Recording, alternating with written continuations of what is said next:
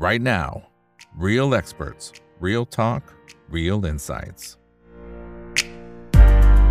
สวัสดีครับ สวัสดีเพื่อนๆนักทุนทุกคนนะครับนี่คือไรนาวบายอีกบรรพททุกเรื่องที่นักทุนต้องรู้นะครับและสำหรับค่ำคืนนี้สิ่งที่เราต้องรู้นะครับก็เป็นประจำทุกๆเดือนที่จะเรียนเชิญนะครับทั้งสองท่านเข้ามาเป็นครอบครัวตัวอสามอนะครับก็มีพี่อั้นนะครับพี่เอสแล้วก็ผมอีกนะครับนะก็จะมาร่วมพูดคุยกันนะครับและทั้งสองท่านเองก็จะมาให้มุมมองหรือว่าไอเดียในเรื่องการลงทุนในแต่ละเดือนนะครับซึ่งสำหรับวันนี้จริง ๆ มันก็สำคัญมากๆนะครับเพราะว่าอยู่ในช่วงที่เรียกได้ว่าหัวเรียวหัวต่อของทั้งการลงทุนนะครับเรื่องการเมืองเรื่องของเศรษฐกิจคือทุกอย่างเนี่ยโอ้โหตอนนี้หัวเรียวหัวต่อมากๆเลยนะครับส่วนมุมมองของทั้งสองท่านจะเป็นอย่างไรเดี๋ยวรอติดตามนะครับเดี๋ยวชี้แจงอีกสักเล็กน้อยนะครับยังมีความสับสนในเรื่องของตัว YouTube Membership ของช่องถามอีกนะครับตอนนี้เรายกเลิกไปแล้วนะฮะตั้งแต่วันศุกร์ที่ผ่านมาเพราะฉะนั้นอันนี้เอาเคลียร์นะครับแต่ว่าถ้าจะสมัครทางเว็บไซต์นะครับก็ยังสามารถสมัครได้นะครับถ้าอยากสนับสนุนช่องถามอีกกับอิกนะครับแล้วก็คิดว่าคอนเทนต์ของเราเนี่ยนะครับเป็นประโยชน์ต่อการลงทุนของท่านจริงๆเนี่ยนะครับและอยากสนับสนุนเนี่ยก็ไปสมัครที่ทางเว็บไซต์ได้นะครับผ่านทางแคปชั่นที่เราแปะเอาไว้ให้ละ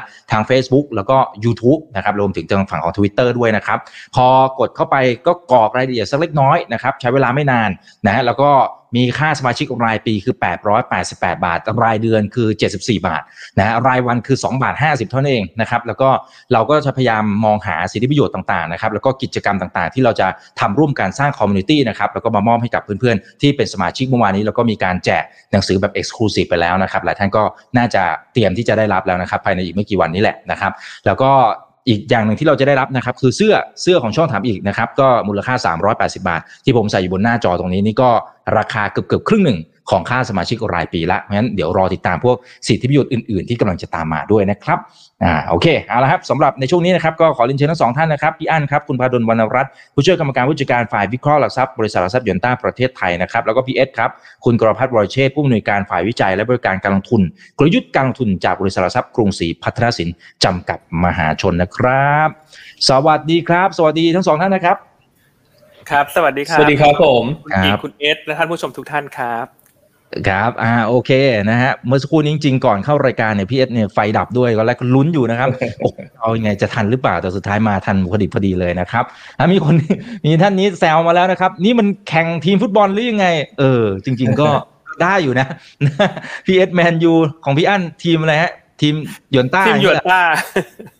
โอเคนะครับอันขอเป็นแข่งอันขอเป็นแข่งวอลเลย์บอลแล้วกันเออโอเคได้ครับได้ครับ อ่า คนไหนมุมแดงคนไหนมุมน้ำเงินนะลองพิมพ์เข้ามาหน่อยนะครับ ว่าเชียร์ฝั่งไหนยังไง แต่ยังไงก็รักทั้งสองท่านอยู่แล้วนะครับ โอเคนะครับ อ่าถ้างั้นเดี๋ยวมาเริ่มจากตัวมุมมองก่อนแล้วกันนะครับคือเราจะเห็นว่าในช่วงตั้งแต่ก่อนเลือกตั้งเนี่ยจริงๆก็คุยกับทั้งสองท่านมาโดยตลอดนะครับ ก็จะเห็นนะครับว่าโอกาสในการลงทุนเนี่ยจริงๆมันยังมีอยู่นะเพียงแต่ว่ามันจะแบบมันรู้สึกอึดอัดอะในมุมนักลงทุนนะผมลงทุนเองผมยังรู้สึกอึดอัดเลยโหมันเหมือนจะไปบางจังหวะเหมือนจะไปจะไปเอ้ยมันไม่ไปเอ้ยมันเหมือนจะลงจะลง มันก็งัดกลับขึ้นมาได้อยู่เหมือนกันนะครับอ่าเพราะฉะนั้นพี่อั้นนะครับเริ่มจากพี่อั้นก่อนแล้วกันนะครับสำหรับในวันเนี้ยเดือนเนี้ยนะครับมันมีปัจจัยอะไรที่มันอาจจะทำให้มันเลือกทางละ จะไปข้างบนหรือจะไปข้างล่าง จะไปสวรรค์หรือดิ่งนรกเนี่ยมันจะมีปัจจัยอะไรสำคัญบ้างเชิญเลยครับ ครับตลาดหุ้นไทยในเดือนกรกฎาคมนะฮะอั้นต้องเรียนว่าเดือนที่แล้วเนี่ยเดือนเดือนมิถุนายนเนี่ยตลาดน่าจะลงทุนค่อนข้างลำบากนะเหมือนที่คุณอิกบอกว่ามันน่าอึดอัดเมื่อเวลาจะขึ้นเนี่ยก็ volume เบาบาง แต่เวลาบทจะลงเนี่ยมันก็ลงอย่างรวดเร็วนะฮะต้องต้องเรียนว่าเอ่ออั้นคิดว่าเดือนที่แล้วตลาดเนี่ยต้องบอกว่าเป็นตลาดที่ตกหลุมอากาศละกันนะครับเครื่องบินบินไม่ค่อย smooth เท่าไหร่แต่ว่าเดือนกรกฎาน่าจะหคลุมมเนี่หยลุมดำมั้งครับเนี่ยดูดดูดกำไรในพอร์ตไปเยอะเลยครับ สส่วนเดือนกรกฎาคมนะคิดว่าตลาดเนี่ยกำลังจะเข้าสู่ทางเลือกสำคัญแล้วนะครับเพราะว่าปัจจัยการเมืองกำลังจะคลี่คลายแล้วกำลังจะเห็นทางออกละกันไม่ว่าจะออกมาอ๋อในรูปแบบไหนเนี่ยอันเชื่อว่าสุดท้ายแล้วตลาดจะปรับตัวขึ้นนะครับอืมเพียงแต่ว่าจะเขย่าลงไปก่อนแล้วค่อยขึ้น หรือว่าขึ้นไปเลยนะครับเดี๋ยววันนี้เราก็จะมาคุยกันแต่อย่างไรก็ตาม อันเชื่อว่าตลาดหุ้นในเดือนที่แล้วเนี่ยที่ลงไปทำโลสักประมาณหนึ่งสี่ห้าศูนย์หนึ่งสี่หกศูนย์บวกลบแถวนั้นเนี่ย น่าจะไม่เกิดขึ้นซ้ำในเดือนนี้ คือเดือนนี้ถ้ามีการย่อลงไปเทสแถวนั้น จะเป็นแนวรับที่คนกล้าซื้อละ ยิ่งภาพของปัจจัยการเมืองคลายตัวลงนะครับ แน่นอนว่าเดือนกรกฎาคมเนี่ยปัจจัยหลักๆ คือเรื่องของการเมืองในประเทศนี่แหละ ที่เราเดินหน้าไปสู่เรื่องของการเลือกการเลือกนายกละนะครับ ที่กำลังจะใกล้เข้ามาเรื่อยๆ หลังจากมีการกำหนดวันมาละวันที่สิบสามเอ่อกรกฎาคมนะหรือหรือว่าสัปดาห์หน้านั่นเองนะครับ ตอนเนี้ยอันคิดว่าเอ่อตลาดจะเคลื่อนไหวอย่างไรเนี่ยก็คงแบ่งเป็นสักสามซีนารีโอละกันนะครับแต่อันขอแชร์สไลด์นิดหนึ่งนะครับ ได้เลยครับอ่าโอเคนะครับคุณสุชินบอกเป็นแฟนคลับคุณอั้นนะฮะแล้วก็หยวนต้าด้วยนะครับ โอเคอ่าครับมาละโอเคอะเรื่องของปัจจัยการเมืองแล้วกันแล้วเรื่องต่างประเทศอาจจะให้ให้คุณคุณเอสคุณคุณเจ้าชายพูดเยอะหน่อยเดี๋ยวอันเน้นในประเทศแล้วกันเราจะได้ไม่ซ้ำกันได้แต่ แต่ว่าคุณเอสจะแชร์เรื่องในประเทศก็ก็ยินดีนะครับ อันว่าตอนนี้ในประเทศก็หลัก ๆ ก็มีอยู่อยู่สักสามเรื่องนะครับ เอ๊ะแต่แป๊บหนึ่งนะครับนะมีบางคนแซวนะฮะบอกอยากให้พีเอสวิเคราะห์แมนยูหน่อยครับตกชั้นหรือเปล่าเฮ้ยขนาดนั้นเลยเหรอ ขนาดนั้นเลยเหรอไม่ไม่ตกหรอกแม่ นะครับ โอเคอะเรื่องของการเลือกนายกในสัปดาห์หน้าเนี่ย อันเชื่อว่าถ้า ออกมาในเคสที่หนึ่งก็คือก้าวไกลกับเพื่อไทยจัดตั้งรัฐบาล โดยคุณพิธาเป็นนายกเนี่ยตลาดอาจจะมีการตกใจก่อน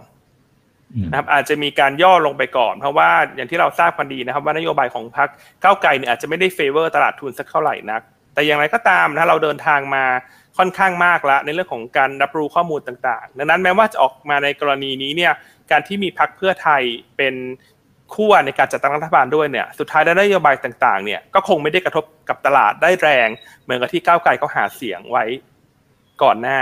นะครับอันนี้คือกรณีที่หนึ่งถ้าออกมาในกรณีนี้เนี่ยอั้นเชื่อว่าตลาดเราจะลงไปก่อนในช่วงแรก แต่จะไม่หลุดโลเดิมที่หนึ่งสี่ห้าศูนย์หนึ่งสี่หกศูนย์แล้วก็จะพร้อมที่จะกลับขึ้นมานะครับอ่าแต่โอกาสของกรณีที่หนึ่งเนี่ยอันคิดว่าไม่มากนะครับเพราะว่าโอกาสที่จะผ่านด่านสวก็อาจจะต้องลุ้นกันเหนื่อยทีเดียวนะครับกรณีที่สองนะครับเพื่อไทยกับก้าวไกล จับขั้วกันเหมือนเดิม แต่ว่าเพื่อไทยสลับมานำอยู่ข้างหน้านะครับ แล้วก็นายกเนี่ยอาจจะมาจากฝั่งเพื่อไทย อันคิดว่ากรณีนี้น่าจะมีความเป็นไปได้มากที่สุดในสามกรณีนะครับ แล้วถ้าออกในกรณีนี้นี้ตลาดน่าจะชอบครับคุณอีกนะครับ เพราะว่าเออแน่นอนว่าพรรคเพื่อไทยเนี่ยมีนโยบายที่ละมุนละม่อมกับตลาดทุนมากกว่านะรวมทั้งก็มีเอ่อประสบการณ์ในอดีตในการผลักดันเศรษฐกิจ นะครับเพราะถ้าออกมาในรูปแบบนี้เนี่ยก็คือการโหวตในสัปดาห์หน้าเนี่ยอาจจะเกิดขึ้นในรูปแบบว่าคุณพิธาโหวตไม่ผ่าน แล้วก็เป็นตัวแทนของเพื่อไทยขึ้นมาแทน แล้วก็ตัวแทนของเพื่อไทยได้เป็นนายกนะครับ ถ้าเป็นลักษณะนั้นเนี่ยตลาดจะแลนดรี่ทันที หลังจากทราบผลการเลือกนายกนะครับส่วนกรณีที่สามเนี่ยก็เป็นกรณีที่ เกิดการเปลี่ยนครัวละกันนะฮะต้องแชร์อย่างนี้ว่าแต่เราไม่ได้เชียร์ฝั่งใดฝั่งหนึ่งนะฮะนี่เราเป็นการเป็นการวิเคราะห์ว่าตลาดจะตอบรับอย่างไร กรณีที่สามเนี่ยเช่นการคุณคุณพิธาโหวตไม่ผ่านเอ่อทางฝั่งเพื่อไทยก็โหวตไม่ผ่าน แต่ว่ามีการเสนอนายกมาจากอีกฝั่งหนึ่ง มาจากอีกขั้วหนึ่ง แล้วสุดท้ายเนี่ย ทางก้าวไกลก็อาจจะมองว่า ถ้าทุกอย่างมันไม่มีใครยอมใคร การเมืองไทยมาเจริญเดินหน้าไปต่อไม่ได้ นะฮะซึ่งสุญญากาศเนี่ยมันแยกกับประเทศมากกว่า ถ้าเกิดในกรณีลักษณะนี้ก้าวไกลจะยอมไปเป็นฝ่ายค้านนะครับแล้วเปิดโอกาสให้เพื่อไทยจับกับพรรคอื่นๆนะครับโดยนายกอาจจะมาจากฝั่งของเพื่อไทยหรือฝั่งอีกขั้วหนึ่งก็ได้นะครับซึ่งถ้าเป็นกรณีนี้เนี่ยอั้นคิดว่าตลาดอาจจะลังเลก่อนในช่วงแรก ว่าการที่มีการย้ายฝั่งย้ายขั้วกันเนี่ยจะเกิดมาจะตามมาด้วยเรื่องของการเมืองนอกสภาหรือเปล่าหรือเหตุการณ์ชุมนุมต่างๆ นะครับแต่ถ้าผ่านไประยะหนึ่งเราไม่เกิดเนี่ยเราจะเห็นการ rebound เหมือนกัน จะเหมือนเคสที่ 2 คือตลาดจะขึ้นได้แรง แต่ว่าในเคสเนี้ยหุ้นที่เป็นกลุ่มทุนที่ลงมาจากการที่ก้าวไกลชนะการเลือกตั้งได้คะแนนเสียงสูงสุดเนี่ยจะ rebound ได้ดีกว่า ดังนั้นถ้าออกมาในกรณีที่3เนี่ยคิดว่าตลาดจะขึ้น แต่การ rebound มันจะ selective มากกว่ากรณีที่ 2 ส่วนกรณีที่2เนี่ยคิดว่าน่าจะ rebound แบบลักษณะ broad-based นะครับแล้วก็คิดว่ามีโอกาสที่จะทำให้ตลาดหุ้นไทยเนี่ยขึ้นไปเทสบริเวณ 1,560 จุด หรือสูงกว่าได้สำหรับกรณีที่ 2 กรณีกับกรณีที่3นะฮะแต่ถ้าออกมาในกรณีที่ 1 อาจจะลงไปก่อน 1450 1460 แต่ก็มีโอกาสที่จะรีบาวกลับขึ้นมาสัก 1520 1530 อาจจะมีจุดด้านบนที่ต่ำกว่า แต่แต่ทุกกรณีอันเชื่อว่าความชัดเจนเรื่องปัจจัยการเมืองเนี่ยตลาดหุ้นไทยก็จะเดินหน้าต่อไปได้ครับครับอ่าอันนี้ฝั่งของ การเมืองนะครับใช่ครับ เอาเอาประเด็นอื่นด้วยไหมครับ หรือว่าจะสลับไปที่พีเอสก่อนครับอ่าเดี๋ยวอันขอเก็บในประเทศอีกอีกนิดหนึ่งละกันนะครับโอเคได้ครับในประเทศอีกเรื่องหนึ่งเนี่ยที่เป็นไฮไลท์ที่อันคิดว่าต่างชาติตอนเนี้ยจะเห็นได้ว่าต่างชาติอาจจะสลับมาขายบ้าง แต่อันเชื่อว่าเม็ดเงินตอนนี้รอในตลาดพันธบัตรนะคุณอีก เพราะตลาดพันธบัตรต่างชาติซื้อหลายวันละอันคิดว่าในเดือนกรกฎาคมอีกปัจจัยสำคัญก็คือเรื่องของ e a r n i n g ไตรมาสสองที่จะมีการรายงานออกมา จุดดีของ e a r n i n g ไตรมาสสองคือมีเงินปันผล ครึ่งปีแรกแถมพ่วงมาด้วยนะการที่ตลาดหุ้นไทยปรับตัวลงมาค่อนข้างมากเนี่ย year to date ต้องบอกว่าเป็นตลาดที่ปรับตัวลงมาอันดับต้นๆของโลกเลยนะฮะฟังแล้วอาจจะไม่ฟังแล้วอาจจะรู้สึกว่าอุ้ยแย่จังเนอะแต่ใช่สะเทือนใจแต่มันก็มีข้อดี เพราะว่าการที่หุ้นมาลงมาเยอะๆเนี่ยปันผลมันเลยสูงมากสำหรับตัวงวดครึ่งปีนะครับ ก็ปันผลเนี่ยของหลายๆบริษัทขนาดใหญ่ในกลุ่มแบงก์กลุ่มสื่อสาร กลุ่ม retail กลุ่ม property เนี่ยอยู่ในระดับ 2-3%เท่านั้นเอง เพราะฉะนั้นอั้นเชื่อว่าด้วยปัจจัยตรงเนี้ยการที่มีเงินปันผลครึ่งปีแรกรองรับอยู่ downside risk ของตลาดหุ้นไทยก็จะไม่มากเช่นกันนะครับแต่ว่าการเก็งกำไรตัวงบไตรมาสสองเนี่ยนะครับถามว่ากลุ่มไหนงบจะออกมาดีนะครับกลุ่มที่งบจะออกมาดีเนี่ยจะมีอยู่สักประมาณสี่ห้ากลุ่มครับได้แก่กลุ่มธนาคาร กลุ่มโรงไฟฟ้านะกลุ่มพวก digital transformation ที่เป็นไซส์เล็กๆ เช่น Beryl 8 Bluebik นะฮะกลุ่มเครื่องดื่ม แล้วก็กลุ่มสนามบิน ส่วนกลุ่มที่งบจะไม่เด่นเนี่ยจะมีกลุ่มพลังงานนะฮะปีโตเคมีกลุ่มรับเหมาก่อสร้างแล้วกลุ่มไฟแนนซ์นะครับเพราะฉะนั้นก็คิดว่านักลงทุนน่าจะเลือกเป็นตัวตัวได้เพราะการเข้าสู่ e a r n i n g ็ซีซั่นด้วยเนี่ยประกอบกับปัจจัยการเมืองกำลังจะคลายตัวลง เห็นความชัดเจนน่าจะทำให้เดือนกรกฎาคม ตลาดหุ้นมีสีสันมากกว่าเดือนมิถุนายนครับ อืม ครับโอ้ฟังแล้วก็ใจชื้นนะครับเพราะปกติอ่าพี่อันเนี่ยก็จะค่อนข้างแม่นนะครับอ่าพี่เอสพี่เอสมองอย่างไรการเมืองนะที่มันกดดันมาโดยตลอดเนี่ยอันนี้มันน่าจะเริ่มวางใจได้แล้วหรือยังนะครับ เหมือนที่เมื่อกี้ฟังพี่อันก็เคลิ้มไปนะฮะอ่าแล้วก็รวมไปถึงนะครับในเรื่องของปัจจัยในต่างประเทศอาจจะเสริมในส่วนนี้เลยนะครับเออจริง ๆ เรื่องการเมืองขออนุญาตแชร์สไลด์เลยกันนะครับ จริงๆมองไม่ไม่ไม่ต่างนะครับ มองไม่ต่างกับกับคุณพาดลนะครับ ว่าเอ่อ ความเสี่ยงภายในเนี่ยนะครับ มันปกคลุมตลาดหุ้นไทยนะเราเห็นว่าตั้งแต่การเลือกตั้งนะครับใกล้ๆเลือกตั้งแล้วก็การผลการเลือกตั้งออกมาเนี่ยค่าเงินบาทเองเนี่ยอ่อนค่าถือว่าเร่งตัวที่สุดในเอเชียนะครับชาติหนึ่งเลย จากโซน 34 บาทต่อดอลลาร์วิ่งไป 35.7จุดแปดต้องบอกว่าแอบเซอร์ไพรส์หลายคนเหมือนกันว่าค่าเงินเนี่ยอ่อนระดับนี้เลยนะครับซึ่งมันก็เป็นการ price in ในเรื่องตัวความเสี่ยงด้านการเมืองเพราะว่านักต่างชาติเองก็อ่านการเมืองไม่ค่อยออกว่า ที่มันจะออกมารูปแบบไหนนะครับแล้วมองไปเนี่ยมันเห็นความไม่แน่นอนอยู่เยอะมากนะครับก็เลยเป็นการปรับ position กันก่อนนะครับก็ทำให้ตัวตลาดเนี่ยต้องบอกว่าค่อนข้างจะเดือนที่แล้วเนี่ยแย่กว่าที่เรามองจริงๆเรามองว่ามันน่าจะไซด์เวย์แถวสัก 1480 น่าจะพอประคองได้จริงๆเซ็ตเนี่ยกระแทกหลุดลงไปเลยนะครับกลับมานะครับจริงๆ บทสรุปเนี่ยตอนนี้มันใกล้เคียงที่จะออกมาแล้ว เดี๋ยววันที่ 13 เราก็ทราบผลกัน เพราะฉะนั้นความเสี่ยงด้านการเมืองนะครับมันน่าจะ ค่อยๆ คลายออกไป แล้วก็ความชัดเจนด้านด้านหนึ่งได้ทำให้ตลาดเองเนี่ยมี performance ที่ดีขึ้นนะครับ ส่วนเรื่องต่างประเทศเองเนี่ยผมคิดว่าที่สำคัญในในเดือนนี้นะครับตลาดหลักๆเขาจะดูกันก็คงตามนิดนึงนะครับ ว่าตัวเลขสีสลับโดยรวมเนี่ยนะครับจะออกมา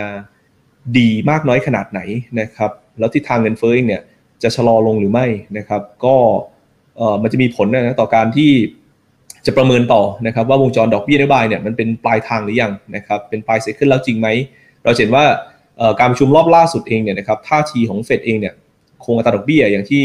หลาย ๆ คนคาดการแหละ แล้วก็นักวิเคราะห์ดิสเนก็มองแบบนั้นแต่ว่าเป็นการคงที่โทนเนี่ยยังค่อนข้างฮอกิสหน่อยๆนะครับการออกมาเป็นสายเหี่ยวออกมาฮอแบบเนี้ยมันก็ทำให้ตลาดเองไม่แน่ใจว่าเอ๊ะมันจะขึ้นดอกเบี้ยได้อีกเยอะเหรอนะครับเพราะความเสี่ยงของด้านเศรษฐกิจมันก็เริ่มเพิ่มขึ้นมาเรื่อยๆนะครับจริงๆเนี่ยนะครับ เราก็เลยลองดูแบบนี้ครับอีกว่าเดี๋ยวดูจากนี้ไปนะครับว่าทิศทางตัวเลขที่จะออกมานะครับของตัวเงินเฟ้อสหรัฐเนี่ยเนื่องจากว่าเดือนมิถุนายนเนี่ยมันเห็นตัวเลขหนึ่งที่เราคิดว่ามันค่อนข้างดีนะครับก็คือภาพของตัวเงินเฟ้อพื้นฐานที่มันเพิ่มขึ้นในอัตราชะลอลงนะครับมันออนมันก็คืออยู่ที่ 0.3%นะครับเดือนก่อนเนี่ย 0.4 เราลองดูว่าถ้าเกิดคุมระดับนี้ได้เรื่อยๆจะถึงปลายปีเนี่ยนะครับตัวเงินเฟ้อพื้นฐานของสหรัฐเองเนี่ย จะค่อยไหลลงมาเรื่อยๆครับจะอยู่ในกรอบประมาณสัก 2.5 ถึง2เซนอย่างที่เฟดอยากได้ได้นะครับมันเลยเป็นที่มาที่เราคิดว่าเอ่อมันมีหลายตัวแปรนะทั้งในเรื่องตัวราคาอาหารนะครับทั้งในเรื่องตัวฝั่งเชลเตอร์ที่เรารู้สึกว่ามันน่าจะเริ่มมีสัญญาณที่กดดันในเรื่องตัวเงินเฟ้อน้อยลงแล้วนะครับก็เลยคิดว่าเรามีโอกาสสูงเหมือนกันว่าไตรมาสสามเนี่ยเงินเฟ้อพื้นฐานสหรัฐจะลงแบบเร่งตัวขึ้น แล้วถ้าเกิดเป็นอย่างที่คิดเนี่ยอยู่กรอบ 0.3%มันมันบวกลบไปเรื่อยๆนะครับ เฟดเองเนี่ยน่าจะคุม inflation แล้วได้แล้วจริง ๆ มันก็จะเป็นที่มาครับว่านโยบายการเงินที่เขาส่งสัญญาณค่อนข้างจะแข็งกร้าวกว่าที่ตลาดคิดไว้นะครับอาจจะไม่ได้ขึ้น 2 รอบหรอก เต็มที่อาจจะขึ้นอีกสักรอบเดียวนะครับซึ่งถ้าเป็นแบบนั้นเนี่ยนะครับตลาดเองจะเริ่มมีโมเมนตัมของการลงทุนนะครับ cycle ใหม่ที่เกิดขึ้นก็คือเริ่มมองว่าโครงสร้างเศรษฐกิจโดยรวมนะครับมันมี segment ไหนกลุ่มประเทศไหนที่พอที่จะเติบโตได้นะครับการลงทุนเองก็จะเป็นบวกนะครับ ซึ่งก็ยังคงคิดว่าซีดเอเชียในช่วงครึ่งหลังเนี่ยนะครับยังมีโอกาสที่จะฟื้นตัวดีขึ้นนะครับเพราะฉะนั้นเดือนนี้นะครับพอเราดูในเรื่องตัวฝั่งสหรัฐแล้วเนี่ยกลับมาดูอีกเรื่องหนึ่งก็คงตามในเรื่องตัวโครงสร้างสิกเอเชียโดยรวมนะครับจีนที่แผ่วลงนะครับถึงจุดที่จะคาดหวังการกระตุ้นเศรษฐกิจได้ไหมนะครับเราเห็นแหละว่านโยบายการเงินผ่อนคลายมากกว่านี้ก็ได้นะครับแต่ว่ายังไม่เพียงพอที่จะบูสต์เศรษฐกิจขึ้นมานะครับคงต้องตามดูว่ามาตรการการคลังเนี่ยจะออกมาหรือเปล่า ซึ่ง ตอนนี้เขากำลังอยู่ในช่วงของการหารือกันอยู่นะครับ ซึ่งถ้าออกมาเนี่ยอาจจะเป็นอัพไซด์นะครับที่เป็นเซอร์ไพรส์ให้กับตลาดนะครับในเดือนนี้ได้เหมือนกันนะครับนี่ให้จับตาดูนะครับเพราะฉะนั้น 2 เรื่องนี้เป็นเรื่องหลักนะครับของการลงทุนในเอเชีย แล้วก็รวมถึงตัวบ้านเราด้วย ที่อาจจะเป็นแรงเสริมบวกๆให้กับตลาดได้นะครับเพราะฉะนั้นโครงสร้างในรวมผมมองคล้ายๆคุณพาดลนะว่าเดือนนี้เป็นเดือนที่เซตเองนะครับควรจะต้องฟื้นตัวขึ้นมานะครับก็มองกรอบแนวต้านสัก พันห้าร้อยห้าสิบห้านะครับหรือว่าถ้าภาพของการเลือกตั้งมันออกมาภาพของการฟอร์มรัฐบาลมันออกมาถูกใจตลาดก็อาจจะไปได้ถึง 1,589 นะครับ ส่วนฐานหลักๆ ผมจะมองไว้ที่ 1478 นะครับรอบนี้ แล้วก็เห็นด้วยคุณพาดลว่าเซตเองเนี่ย ถ้าย่อไปแถวโซนเดิมเนี่ยนะครับ จะมีนักทุนดึงโพซิชันกลับ เพราะว่ามัน price in เรื่องความเสี่ยงไปค่อนข้างเยอะนะครับถามว่าทำไมถึงคิดว่ามัน price in ความเสี่ยงไปค่อนข้างเยอะ ก็เป็นภาพที่ที่คุณพาดลได้เรียนไปเลยนะครับว่าตั้งแต่ เรื่องการเมืองมันดูไม่ชัดนะครับ เราเห็นว่าสัญญาณของตัวตลาดหุ้นไทยเนี่ยนะครับมันดู underperform มาเรื่อยๆ แล้วก็ค่าเงินเนี่ยมัน reaction ไม่ดีนะครับเราอ่อนค่ามากที่สุดนะครับแล้วพอการเมืองมันชัดเห็นเลยไหมครับว่าค่าเงินบาทที่อ่อนอยู่ 35.8 อยู่กลับมานะครับต่ำกว่า 35 อีกรอบหนึ่งอันนี้เป็นจุดบ่งชี้ครับว่าเขาเริ่มเห็นแล้วว่าเออเฮ้ยมันน่าจะไปได้ละแล้วต้องบอกแบบนี้ครับว่าการหารือกันของพรรคร่วมเนี่ยนะครับผมคิดว่าเขาคงไม่ได้มองแค่ หนึ่ง solution นะครับมันต้องมีการมองไปข้างหน้าด้วยว่าถ้าประธานรัฐสภานะครับเป็นแบบไหนนะครับการเดินหน้าด้วยกันเป็นรูปแบบไหนบ้าง 1 2 3 ผมคิดว่าเขาคิด solution กันไปแล้วพอสมควรนะครับวันนี้บทดิ้งอันหนึ่งที่ประธานสภาพูดแล้วผมรู้สึกว่าเออมันเป็นอะไรที่ทำให้มองออกไปข้างหน้าว่า การเมืองมันน่าจะเดินหน้าได้จริงนะครับ ก็คือเขามีการพูดถึงว่าเออเดี๋ยวจะโหวตกันวันที่ 13 นะสำหรับตัวนายกเนี่ยนะครับ แล้วก็โหวตได้เรื่อยๆนะครับ จนกว่าจะได้ อันนี้เป็นจุดบ่งชี้ว่า เราก็คงมีการหารือกันในวันที่โหวตนั่นแหละนะครับ ว่าเอ้ยจะไปโซลูชันไหนนะครับ ตามการที่หารือไว้ในช่วงก่อนหน้านี้1 2 3นะครับเพราะฉะนั้นท้ายสุดเองเนี่ยเดี๋ยวเราจะได้บทสรุปเชิงบวกในเรื่องตัวการเมืองออกมานะครับ ถ้าฟอร์มรัฐบาลได้ตลาดก็จะเริ่มดีขึ้นครับผมอืมแต่ถ้าสมมติไอ้วันวันที่โหวตสมมติเขาโหวตไปเรื่อยๆเนี่ยจริง ๆ ตามตามหลักมันต้องจบในวันไหมครับเพียรหรือหรือมันสามารถที่จะขยายไปได้อีกถ้าถ้าคุยกันไม่รู้เรื่อง ครับเออจริง ๆ เนี่ยนะครับ มันก็ไม่ได้มีข้อกำหนดว่าเอ้ยมันต้องโหวตให้ได้ภายในวันนี้หรือว่าวันพรุ่งนี้อะไรเงี้ยนะครับ ก็คือขึ้นอยู่กับประธานสภานะครับ ผมคิดว่าเขาคงจะพยายามที่จะควบคุมแหละอ่าถ้า solution แรกไม่ได้นะครับมีใครเสนอใครไหมก็จะโหวตต่อนะครับ ถ้ามันดูยังไม่ได้อีกนะครับ แล้วมันดูวุ่นวายมากนะครับ ก็อาจจะมีการพักก่อนก็ได้นะครับ แล้วก็ไปหารือกันก่อนค่อยกลับเข้ามาโหวตกันใหม่นะครับ แต่ว่า การที่บอกว่าค่อยๆทยอยโหวตไปเรื่อยๆเนี่ยนะครับก็ก็เป็น solution หนึ่งที่เราน่าจะเริ่มเห็นภาพว่าเขาคงคิดถึงหลายๆ scenario ที่อาจจะเกิดได้เหมือนกันครับผม อืมอืมครับอ่าซึ่งตรงนั้นก็น่าจะปลดล็อกอะไรหลาย ๆ อย่างนะครับอ่ามีท่านหนึ่งบอกว่าก่อนที่จะมีมีคนนึงบอกว่าบอกหุ้นเลยได้ไหมใจเย็นใจเย็น อันนี้ใจเย็นนะครับส่วนอีกคนนึงนะครับ อีกคนนึงอ่าจริงๆสองท่านแล้วแหละเขาบอกว่าขอความเห็นหน่อยเรื่องที่อาจจะมีนโยบายบางพรรคที่อาจจะบอกว่าอยากให้เพิ่มธนาคารแรงต่างเนี่ย ทั้งสองท่านมองอย่างไรนะฮะก็ต้องบอกว่ามันมันก็มีทั้งฝ่ายที่เห็นด้วยกับไม่เห็นด้วยเนาะนะครับอ่าพี่อันมองประเด็นนี้ยังไงฮะ สำหรับนโยบายที่เอ่ออาจจะมีการเพิ่มจำนวนธนาคารแล้วกันอันคิดว่าตอนนี้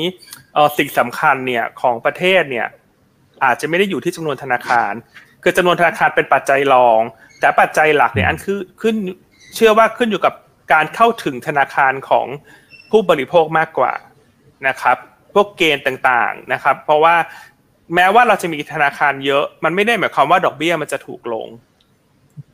นะครับหรือว่ามันจะทำให้เศรษฐกิจโตดีขึ้น เพราะอะไรนะครับเราลองไปสังเกตดูก็ได้นะครับว่าในปัจจุบันเนี่ยเรามีธนาคารเล็ก ๆ หลายธนาคาร ที่ไม่ใช่แบงก์ยอดนิยมเนอะเช่น SCB BBL KBank แต่แบงก์เหล่านั้นเนี่ยแม้ว่าจะ offer ตัวยิวตัว loan rate ที่ต่ำกว่า แต่เหมือนกับประชาชนก็ไม่ค่อยเชื่อมั่น เพราะเป็นแบงก์ขนาดเล็ก การเอาเงินไปฝากการเอาเงินไปกู้ มันก็น้อยกว่าแบงก์ขนาดใหญ่ นะครับดังนั้นไอ้คิดว่าจำนวนแบงก์ปัจจุบันของไทยเนี่ยจริงๆแล้วดูค่อนข้างเพียงพอนะนะครับเพียงแต่ว่าการเข้าถึงมากกว่ากฎเกณฑ์ต่างๆ มากกว่าในการพิจารณาตัวเกณฑ์ในการปล่อยกู้เนี่ยถ้ารัฐบาลชุดใหม่มีการผ่อนปรนมีการผ่อนคลายเนี่ยตรงนี้น่าจะช่วยได้มากกว่าการไปเปิดแบงค์เพิ่ม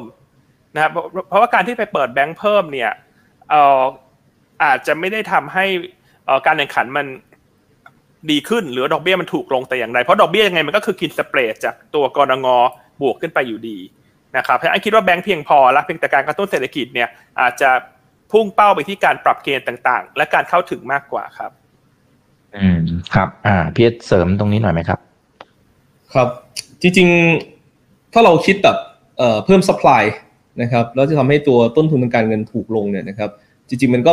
พอเป็นไปได้นะครับ แต่ในความเป็นจริงเนี่ยผมคิดว่า หลายส่วนเนี่ยนะครับ มันต้องคิดแบบ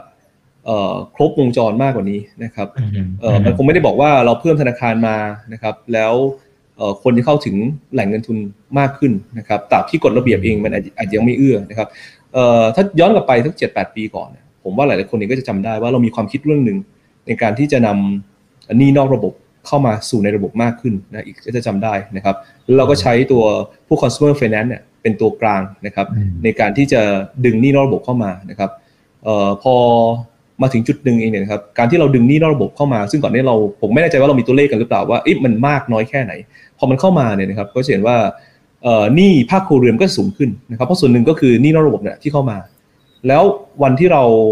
ดูเหมือนว่าสีเราอาจจะโตได้ไม่ดีมากนักในช่วงที่ผ่านมาเนี่ยนะครับมันก็ทำให้ ภาพของตัวโดนปัญหาโควิดด้วยแหละนะครับก็ทำให้อาจจะเกิดมีภาวะหนี้เสียนะครับเราก็เริ่มกลับมากังวลอีกรอบหนึ่งว่าเฮ้ยนี่มันดูเยอะ มันดูกดไม่ลงนะครับแต่ว่าส่วนหนึ่งมันก็คือโครงสร้างนี้ระบบเข้ามา แล้วเรามาเข้มงวดกันมากขึ้นนะครับพยายามที่จะวางการป้องกันความเสี่ยงเพื่อไม่ให้เกิดปัญหาระยะยาวเนี่ยนะครับบางครั้งเนี่ยมันก็ต้องมองคู่ไปกับตัวโมเดลเดิมด้วยว่าเราดึงเข้ามาเนี่ยนะครับเราคิด scenario ที่มันจะเกิดขึ้นเนี่ย อยู่ที่ระดับเท่าไหร่นะครับเพราะว่านี่ข้างนอกมันเยอะมาก แล้วพอเรามาเริ่มเข้มขึ้นนะครับ อีก retail โดยทั่วไปที่เขาเข้าถึงแหล่งเงินทุนนะครับ แล้วถูกเข้มงวดขึ้นจำกัดขึ้นเนี่ยนะครับ บางครั้งมันอาจจะกลับไปหนี้นอกระบบอีกหรือเปล่านะครับ อันนี้ก็เป็นปัญหาที่การที่ทำมาในช่วง7-8ปีที่แล้วมันอาจจะไม่ได้ประโยชน์เชิงบวกในเชิงสตรัคเจอร์อย่างที่อยากให้เป็นนะครับฉะนั้นผมคิดว่าตอนนี้สิ่งที่แบงค์ชาติกำลังคิดและพิจารณาเนี่ยครับผมคิดว่าเขาเห็นเรื่องพวกนี้ทั้งหมดแหละแล้วเขาเป็นคนที่มี Data มีข้อมูลมากกว่าเรา แล้วก็คงกังวลก็เลยเป็นความพยายามที่จะดูในหลากหลายซีโอนะครับที่จะพยายามที่จะกำกับดูแล แล้วก็ให้มันพอที่จะไปได้นะครับส่วนหนึ่งเนี่ยไอตัว risk based model นะครับที่จะมาคิดพิจารณาเรื่องตัวดอกเบี้ย ให้มีความเป็นธรรมมากขึ้นเนี่ยนี่ผมคิดว่าเป็นไอเดียที่ดี ถ้าวางสตรัคเจอร์ดีๆนะครับ แล้วก็ เป็นธรรมนะต่อคนทุกคนว่าเอ้ยถ้าคุณเครดิตดี คุณก็อาจจะได้ดอกเบี้ยที่อาจจะไม่ได้สูงมากนักนะครับ แต่มันก็อาจจะต้องมาคิดลดหรือเวทกับพารานี่ที่คุณมีด้วยบางครั้งคุณมีพารานี่มากเกินไป มันก็อาจจะต้องดูนะครับความสามารถในการชำระหนี้ตรงนี้ประกอบ ขณะที่บางคนเองนะครับรีเทลทั่วไปเนี่ยหลายๆคนผมว่าเขาเครดิตดีนะเขาพยายามที่จะจ่ายหนี้เพื่อเขาอยากที่จะมีสภาพคล่องในการที่จะใช้จ่ายอยู่นะครับจะทำธุรกิจขนาดกลางขนาดย่อมเนี่ยนะครับ เพราะฉะนั้นถ้าเกิดเขาพอที่เข้าถึงแหล่งเงินทุนในดอกเบี้ยที่ไม่ได้มากเกินไป แล้วเขาสามารถทำธุรกิจนะครับแล้วก็ประคองชีพหรือสร้างโอกาสตัวเองได้เนี่ยผมคิดว่าก็เป็นอะไรที่น่าจะน่าจะสนับสนุนนะครับเพราะนั้นก็เป็นที่มาว่าแบงก์ชาติเขาคงไม่ได้อยากจะบอกว่าไม่อยากให้มีธนาคารเพิ่ม virtual bank เขาก็เตรียมที่จะทำเพียงแต่ว่าการที่คุณจะทำอะไรในเชิงระบบขึ้นมาเนี่ยอยู่ๆเปิดขึ้นมาเลย 10แบงค์20แบงค์เลยมันคงไม่ใช่นะครับแต่ว่าการทยอยทำนะครับแล้วก็ดูกฎระเบียบมันรอบคอบนะครับผมคิดว่าก็เป็นอะไรที่แบงค์ชาติเองเขาก็น่าจะสนับสนุนนะครับจริงแบงค์ชาติพูดตรงนี้ว่าเขายินดีคุยอยู่แล้วนะครับถ้านโยบายของรัฐบาลชัดนะครับอยากได้รูปแบบไหน หน่วยกำกับดูแลเขาคงหาแนวทางที่จะไปด้วยกันได้นะครับเป็นในภาพรวมเองเนี่ยจะบอกว่าแบงค์มาก ๆเลยนะครับแต่ว่าถ้าเกิดมันไม่ได้แก้กฎระเบียบให้เหมาะสมมันก็อาจจะไม่ได้เกิดประโยชน์อย่างเต็มที่ อืมครับ อ่า โอเคครับ ขอบคุณครับ อ่า สวัสดีทักทายเพื่อนๆนักลงทุนทุกคนนะครับ นี่ อาจารย์เบฟก็เข้ามาสวัสดีทั้งสามท่านนะครับ โอเค อ่า มีพี่อ้วนเข้ามาด้วยนะฮะ ไหนพี่อ้วนเมื่อกี้ไหลไปละนะครับ พี่อ้วนนะครับบอกว่าเห็นด้วยกับพี่อั้นเลยนะครับ เรื่องเพิ่มจำนวนแบงค์นะครับ โอเคนะครับ อันนี้ก็ ก็พอเห็นภาพนะครับในภาพรวมทีนี้เดี๋ยวมาดูอ่าในตัว หุ้นที่ส่งเข้าประกวดจากทั้งสองท่านนะครับอ่าว่าเป็นตัวไหนอย่างไรนะครับแต่จริงๆผมเห็นพี่อั้นจริงๆมีมีหลาย factor ที่อยู่อยู่บนสไลด์เมื่อสักครู่นี้ใช่ไหมครับ ยังยังอยากจะเสริมอะไรตรงนั้นด้วยไหมครับ หรือถ้าไม่มีก็ไปที่ตัวหุ้นได้เลย ได้ครับเดี๋ยวอันเสริมอีกสักนิดหนึ่งแล้วกันนะครับ เพื่อที่จะนักลงทุนจะได้เลือก sector ได้ถูกต้องมากขึ้นแล้วกันในเดือนกรกฎาคมนะเดือนกรกฎาคมเนี่ยอันคิดว่า sector ที่จะเด่นนะครับคุณอีกน่าจะเป็น sector พลังงาน นะครับแม้ว่างบจะไม่ดี ต้องบอกก่อนนะฮะว่างบจะไม่ดี แต่มันจะเป็น bottom นะครับสาเหตุที่อันมองอย่างนั้นเพราะว่าครึ่งปีแรกเนี่ยสินทรัพย์เรื่องพลังงานเนี่ย ด้านพลังงานเนี่ยมัน underperform มาก แต่ว่าเดือนกรกฎาเดือนสิงหาคมเนี่ย ปริมาณ supply มันจะมีความสมดุลมากขึ้นครับ เพราะว่าทั้งซาอุดิอาระเบียลดกำลังการผลิตน้ำมัน1ล้านบาร์เรลในเดือนกรกฎาแล้วก็ต่อไปถึงเดือนสิงหา ขณะที่รัสเซียก็จะลดการส่งออกน้ำมันในเดือน สิงหาคมด้วยนะครับตรงนั้นแน่นอน demand supply มันจะมีความตึงตัวมากขึ้น ขณะที่ตอนตัวการเติมน้ำมันกลับเข้าคลังสำรองนะครับคุณอีกกราฟที่อันเอามาให้ทุกท่านดูเนี่ยคือปริมาณน้ำมันในคลังสำรองทางยุทธศาสตร์ของสหรัฐณปัจจุบันนะครับลดลงเหลือแค่ประมาณ 350 ล้านบาร์เรลคือหายไปครึ่งหนึ่ง จากช่วงที่น้ำมันแพง คุณไบเดนก็เลยเอาน้ำมันในคลังเนี่ยออกมา ใช้เพื่อที่จะลดผลกระทบจากราคาน้ำมัน แล้วก็ลดเงินเฟอ้อด้วย แต่ตอนนี้การที่เงินเฟอ้อสหรัฐเนี่ยมันเริ่มอยู่ในทรงที่มันดีขึ้นแล้วนะครับแล้วคุณไบเดนมีการประกาศแล้วว่าจะเติมน้ำมันกลับเข้าไปในคลังสำรอง ตั้งแต่เดือนสิงหาคมนะครับดังนั้นอันว่าด้วย 2 ปัจจัยตรงนี้เนี่ยรวมทั้งแผนกระตุ้นเศรษฐกิจของจีนด้วยที่เมื่อสักครู่คุณเอ็ดเล่าให้ฟังนะครับ ว่าถ้าเกิดขึ้นเนี่ยสามปัจจัยเนี่ยจะหนุนให้น้ำมันฟื้นตัวได้แรง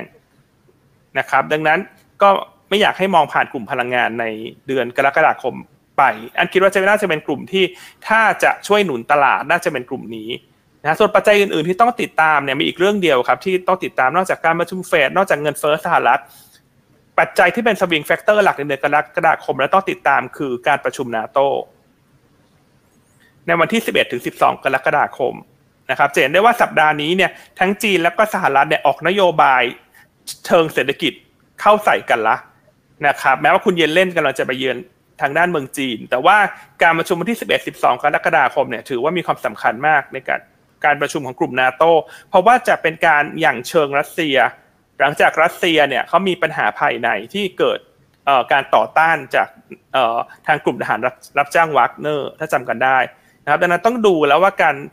ประชุมนาโตรอบนี้เนี่ยจะ support ยูเครนมากขึ้นไหม นะซึ่งถ้า support ยูเครนมากขึ้นเนี่ยก็อาจจะเป็นปัจจัยเสี่ยงนะที่ทำให้ตลาดหุ้นมีความผันผวนมากขึ้น แต่อย่างไรก็ตาม ถ้ากรณีนี้เกิดขึ้น หมายความว่ายิ่งเป็นปัจจัยบวกต่อราคาน้ำมันและราคาแก๊สธรรมชาตินะครับดังนั้นอันเลยคิดว่าด้วยปัจจัยตรงนี้เนี่ยกลุ่มน้ำมันพลังงานน่าสนใจในเดือนกรกฎาคมนะครับ อืมอืมครับ โอเค ได้ครับงั้นเดี๋ยวขออ่าตรงนี้มีเสริมอีกไหมครับเออไม่มีแล้วครับ โอเค อะ มามาตัวแรกเลยก็ได้ครับ ตอนแรกว่าจะสลับไปที่พี่เอแต่ว่าเดี๋ยวพี่อันไหนๆก็เปิดละนะครับ เอาเลยครับ โอเค ได้ครับอะตัวแรกอันเลือกตัวกลุ่มสื่อสารนะ เลือกตัว ADVANC นะครับ ADVANC เนี่ยอันเชื่อว่าวันนี้เป็นวันที่ทุกคนรอคอยและเริ่มเห็นภาพที่ทุกคนรอคอยแล้วนะครับ ทุกคนคงจำกันได้ว่าตั้งแต่ดีแทคกับทรูควบรวมกันเนี่ย ทุกคนก็รอดูอยู่ว่า เอ๊ะเขารวมกันแล้ว เมื่อไรการแข่งขันมันจะเบาลง เมื่อไรต้นทุนของโอเปอเรเตอร์จะลดลงนะครับซึ่งเราก็ผ่านมาสักสองไตรมาสละไตรมาสนี้เป็นไตรมาสที่สามที่เราเห็นการควบรวมกันของดีแทกับทูไปเสร็จสิ้นแล้วนะครับซึ่งสิ่งที่เราคอยเห็นแล้วฮะคุณอีกไตรมาสนี้ ไตรมาสนี้เนี่ยจะเป็นไตรมาสแรกที่รายได้เฉลี่ยต่อหมายเลขหรือว่าอาปูของ a d v a n c e เพิ่มขึ้น Q on Q เป็นครั้งแรกในรอบ 15 ไตรมาส นะครับการที่อาปูเพิ่มขึ้นหมายความว่าการแข่งขันด้านราคามันลดลงแล้วนะครับมันลดลงแบบเงียบๆเนอะจากเดิมก่อนหน้าอาจจะมีการออกโปรโมชั่นดึงลูกค้าระหว่างกัน แต่ตอนนี้ก็ไม่รู้จะดึงอะไรกันแล้วเพราะมันก็เหลือหลักๆอยู่2ราย ถูกไหมครับ นอกจากนั้นเนี่ยพอการแข่งขันเรื่องแพ็กเกจลดลง สิ่งที่ตามมาคือต้นทุนการตลาดลดลง เพราะว่าไม่ต้องแข่งกันละ ไม่ต้องแข่งกันไปแจกเครื่องฟรี ไม่ต้องแข่งกันไปโฆษณาตามสื่อต่างๆ นะครับดังนั้นกำไรไตรมาสสองของ a d v a n c e ที่กำลังจะรายงานในเดือนกรกฎาคมปลายเดือนเนี่ยเราคาดว่ากำไรจะเติบโตทั้ง Q on Q และ Year on Year นะครับเราคาดที่ 7,200 ล้านบาท เติบโต 10% year on year แล้วก็ 7% Q on Q นอกจากนั้น a d v a n c e เนี่ยมีเงินปันผลที่ดีด้วยนะครับ เราคาดการเงินปันผลเนี่ยหุ้นละประมาณ 4 บาทสำหรับงวดครึ่งปีแรกก็ dividend yield 2%นะฮะเราลองไปดู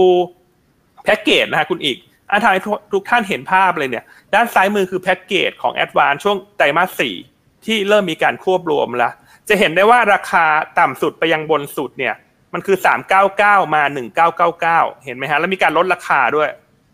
แต่ว่าโปรโมชั่นณปัจจุบันเนี่ยเห็นไหมฮะว่าสามเก้าเก้ายังเป็นตัวล่างนะ แต่ข้างบนตัวบนสุดมันสองพันเก้าร้อยเก้าสิบเก้าละ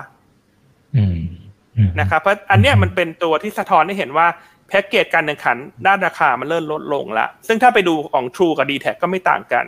นะครับดังนั้นอันเลยคิดว่าถ้าจะหาหุ้นซื้อในเดือนนี้งบดี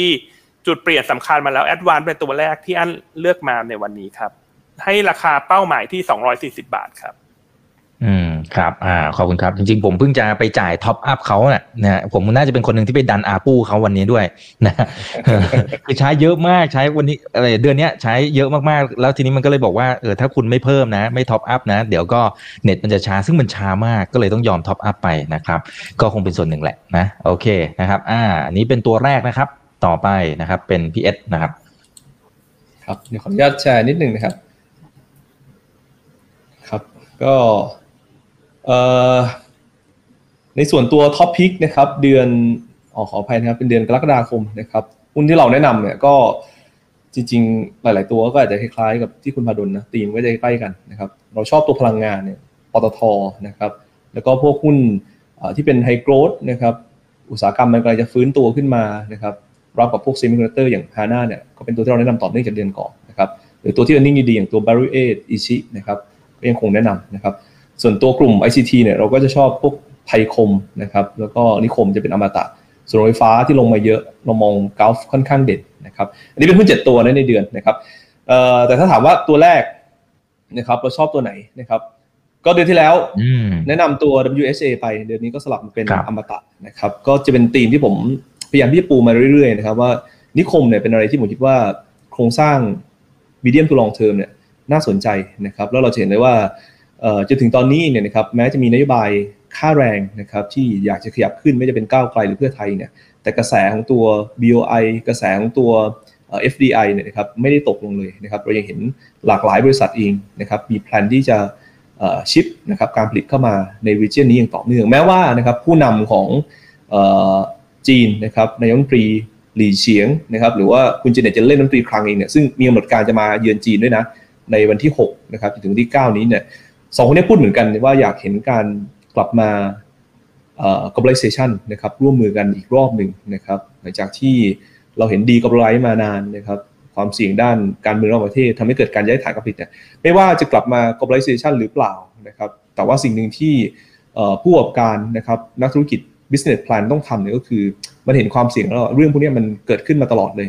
วนๆเวียนๆเดี๋ยววันหนึ่งก็ยกเลิกนะครับการ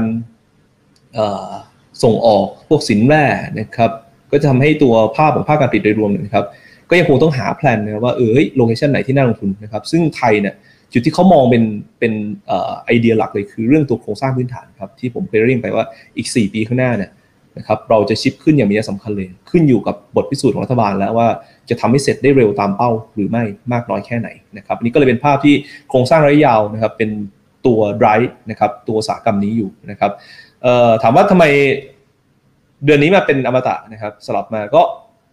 เราเห็นว่าตัวอมตะเองเนี่ยนะครับตอนนี้เอง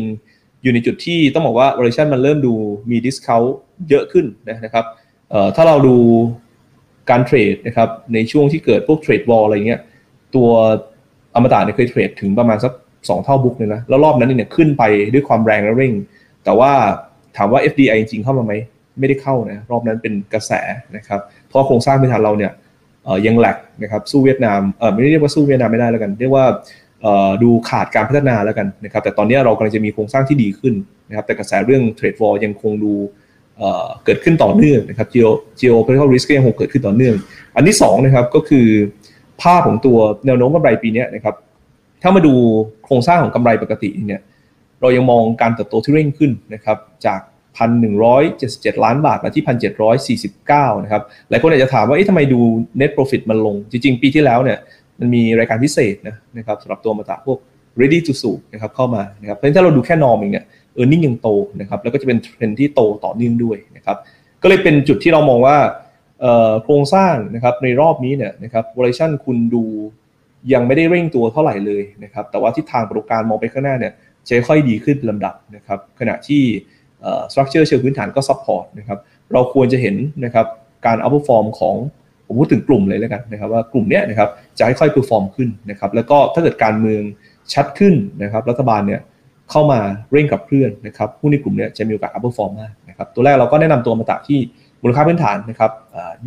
25 บาทครับผม อืมแต่ถามเสริมนิดนึงในกรณีที่มัน worst case นะครับพี่เอสเส้นสมมติว่าการเมืองมันวุ่นวาย แล้วเกิดการเมืองนอกสภาอะไรจริงๆลงถนนว่ากันเถอะไอ้ตรงนี้มันจะมีผลต่อการตัดสินใจในการลงทุนของต่างชาติในเชิงของ real sector พวก FDI พวกนี้ไหมครับ ครับ ก็คงเป็น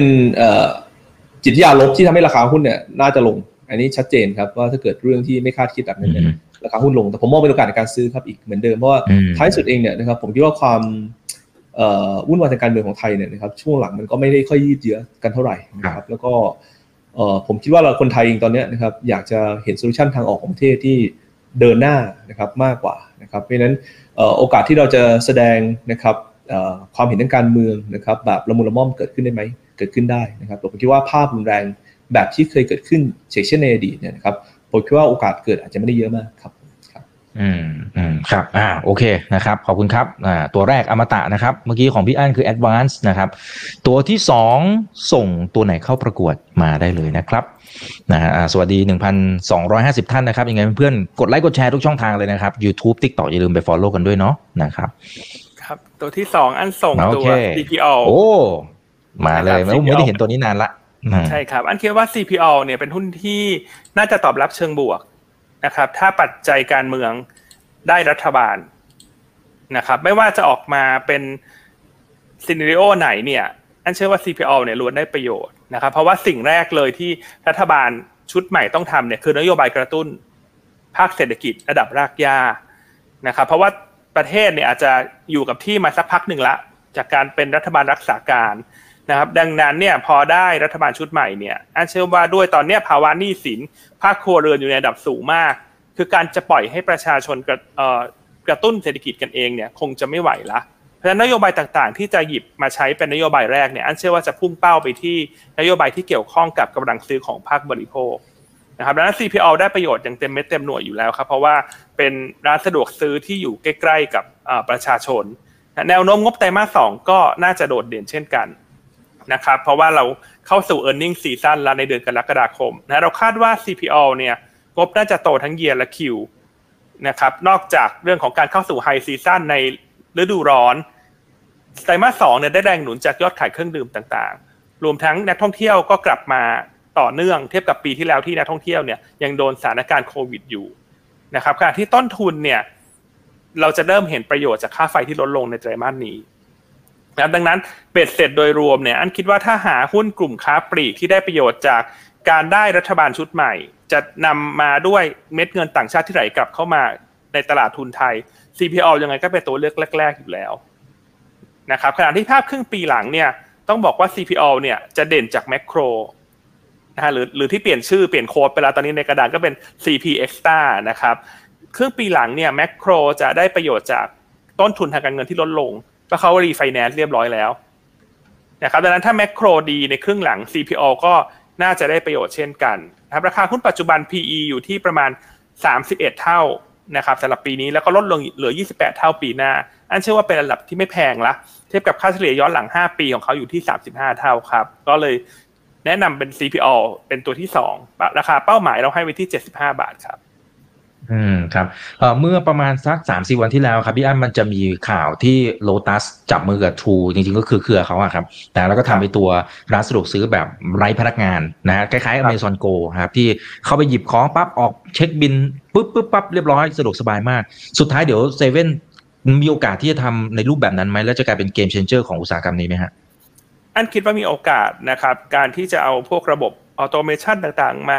ใช้เพิ่มขึ้นนะครับรวมทั้งเทคโนโลยีต่างๆ จริงๆ ทุกวันนี้การที่สั่งเซเว่นผ่านแอปได้เนี่ยอันเชื่อว่าทุกคนน่าจะเคยลองใช้ละนะครับ เพราะฉะนั้นตรงนี้น่าจะเป็นตัวช่วยประหยัดตัวต้นทุนของเขาได้ แล้วก็อาจจะช่วยลดความกังวลได้ในระยะยาวว่าถ้าค่าแรงไทยมันขึ้นไปเรื่อยๆ มันจะกระทบต่อธุรกิจเหล่านี้ไหมแน่นอนว่าผลกระทบมี แต่ว่าบริษัทเขาก็จัดบริหารจัดการได้เช่นกันครับ อืมอืมครับ อ่า โอเค ได้ครับ ขอบคุณครับอ่าตอนนี้ เดี๋ยวมาดูตัวที่สองของพี่เอสก่อนนะครับ พอดีเริ่มมีคำถามเข้ามากันละนะครับอ่าตัวแรกเอามาตัดครับครับ ก็ตัวที่สองนะครับ ผมเอาหุ้นที่ผมคิดว่าในแง่อุตสาหกรรมอะผมคิดว่ามันอืมมันน่าจะ bottom out แล้วนะครับ ก็เป็นเป็นตัวฮาน่านะครับเอ่อต้องบอกว่าจริงๆก็เป็นที่ถกเถียงกันนะครับในในเทรนด์ของเอ่อ AI นะครับ ว่าเอ๊ะบ้านเราเนี่ย มันดูไม่มีใครได้ประโยชน์จากตัวกระแส AI ที่เป็น megatrend เลยจริง ๆ เลยนะครับเอ่อซึ่งก็ตอบแบบตรงไปตรงมาว่าเราก็ไม่มีจริง ๆ นะครับ แต่ว่าในเชิง relative นะครับ ก็คือไปพอที่จะไปด้วยได้เนยนะครับ มันมีอยู่นะครับอย่างเช่นตัว HANA เองก็มันประกอบชิปพวก PCBA ใช่ไหมครับ อันนี้ก็มันไปกับพวกโครงสร้างนะครับ อุตสาหกรรมประเภทนี้อยู่นะครับ ก็ผมว่ามันโตล้อไปกับตัว AI เหมือนกันนะครับ แต่จุดสำคัญคือณจุดปัจจุบันเองเนี่ย คำถามคืออุตสาหกรรมมันบอททอมหรือยังนะครับ เพราะว่าเราก็เห็นว่า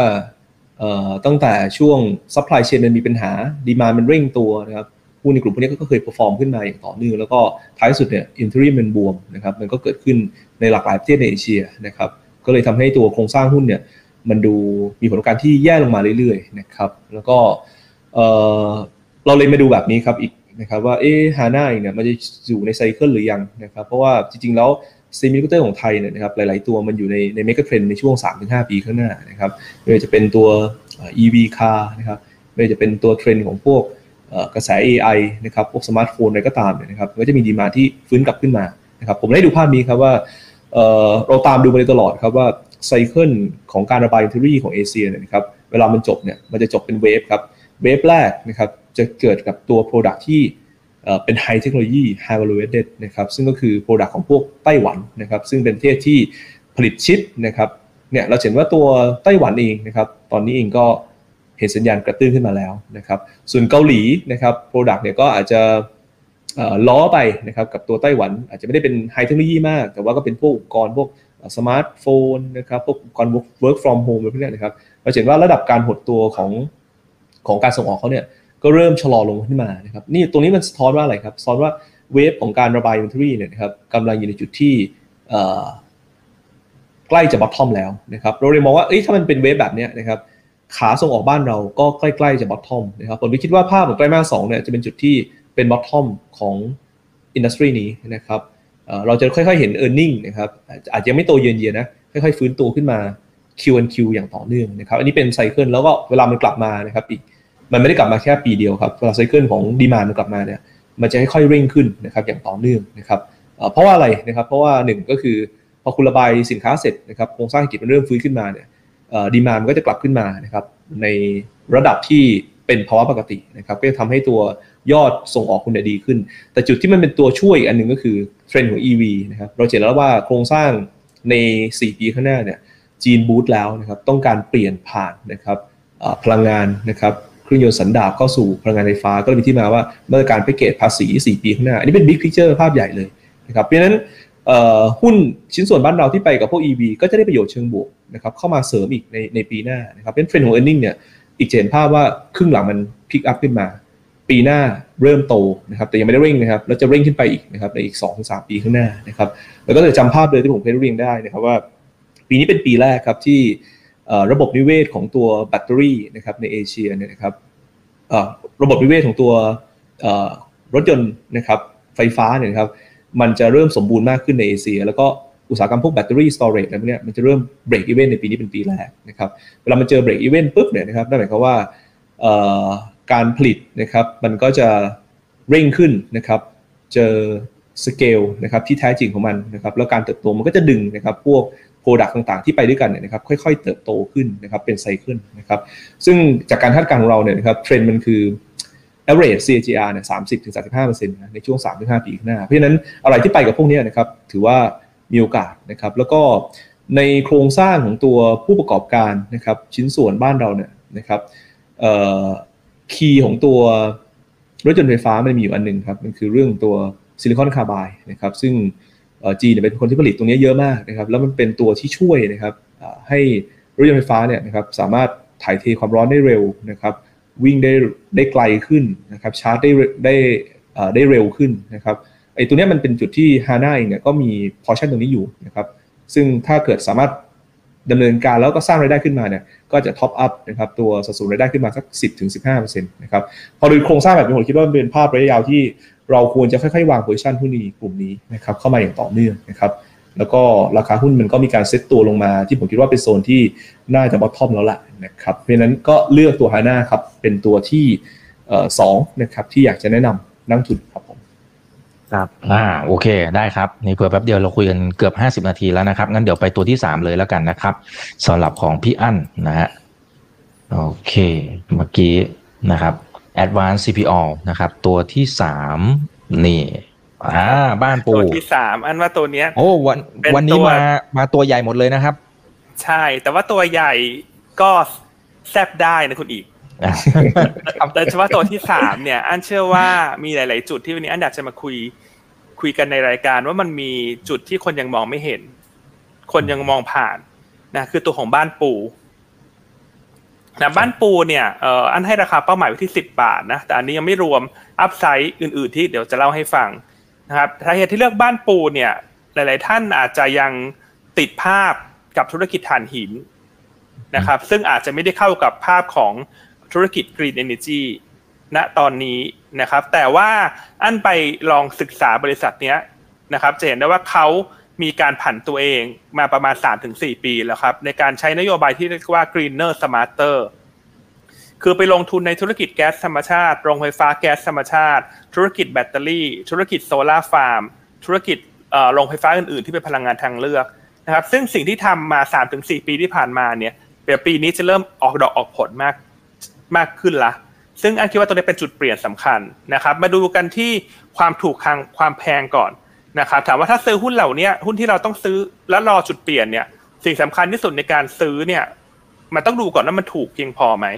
ถ้ามันถูกเพียงพอหรือมันมี margin of safety เยอะๆเนี่ย ระหว่างที่รอจุดเปลี่ยนเนี่ย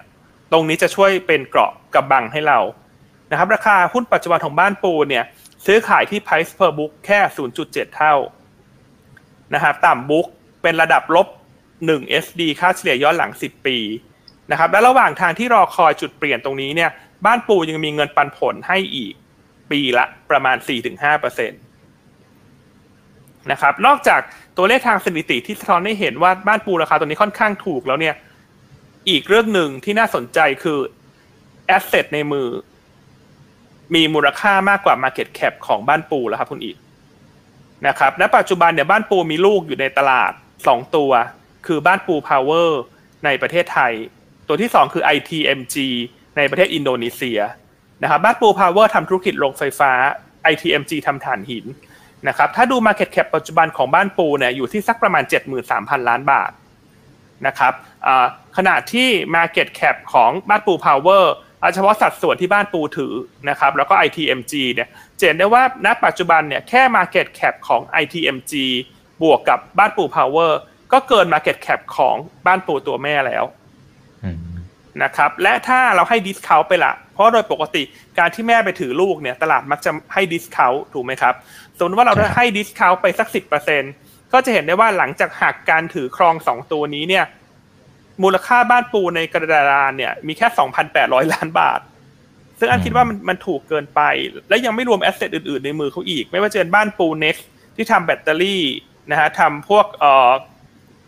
ตัวโรงไฟฟ้าพลังงานทางเลือกต่างๆ เหมือง Centennial Coal ที่ออสเตรเลีย ที่เขาซื้อเข้ามาในช่วงอดีตเนี่ย ซื้อมาใช้เงินสักประมาณสองพันกว่าล้านเหรียญสหรัฐนะก็ say ซะว่าหกถึงเจ็ดหมื่นล้านใช่ไหมครับ แล้วก็จะมีจุดเปลี่ยนสำคัญที่กำลังจะเกิดขึ้นในช่วงปลายปีคือ BKV นะซึ่งเดี๋ยวอันจะเล่าเป็นเป็น step ถัดไปเนอะแต่อยากที่จะอยากจะไฮไลท์ให้เห็นว่ามูลค่า asset เนี่ยที่อยู่ในตลาดตอนนี้เนี่ยที่ list อยู่เนี่ยก็เกินมูลค่าบ้านปูแม่ละและอีกเรื่องหนึ่งที่อันคิดว่านักวิเคราะห์ หรือว่านักลงทุนโดยรวมอาจจะยังไปจำภาพในอดีตฮะคุณอีก คือคนมักจะไปกังวลว่าบ้านปูหนี้เยอะนะครับ ถามอันว่าหนี้เยอะไหมหนี้เยอะจริง เขามีหนี้ทั้งหมดประมาณ 1.7 แสนล้านบาท ถามว่าเยอะไหมฮะฟังแล้วอุ้ทำไมหนี้เยอะขนาดนี้ แต่สิ่งที่ตลาดไม่ได้มองเลย ว่าการที่มีวิกฤตรัสเซียยูเครนเนี่ย มันเป็นเหมือนลาบลอยทำให้บ้านปูนในช่วงสองปีที่ผ่านมาเนี่ย มีเงินสดในมือเพิ่มขึ้นอย่างมากฮะ ตอนนี้บ้านปูมีเงินสดในมือเนี่ยเก้าหมื่นล้านบาท หรือเทียบเท่าต่อหุ้นคือสิบบาทต่อหุ้น ราคาในกระดานบ้านปูตอนนี้อยู่เท่าไหร่ฮะแปดบาทกว่า ใช่ไหมครับแม้ว่านี่จะแสนเจ็ดแต่เงินสดคุณมีเกือบเก้าหมื่นใช่ไหมครับ ถ้าดูออตอนนี้เนี่ยธุรกิจถ่านหินเดิมเนี่ยอยากให้มองเป็นแค่แคชคาวคือไม่ต้องมีโกรดก็ได้ แต่ว่าผลิตเงินสดให้อย่างต่อเนื่อง นะครับถ้าบ้านปูเอาเงินสดตอนนี้ไปคืนหนี้แล้วบวกกับ EBITDA เข้าปีละสามหมื่นเนี่ยเท่ากับบริษัทนี้ในสามปีข้างหน้าจะเป็นฟรีเด t คอมพานีเพราะฉะนั้นคำถามของนักลงทุนที่บอกว่าบ้านปูนี่เยอะสำหรับอันอันคิดว่าน่าจะตรงนี้น่าจะให้เห็นภาพชัดเจนว่า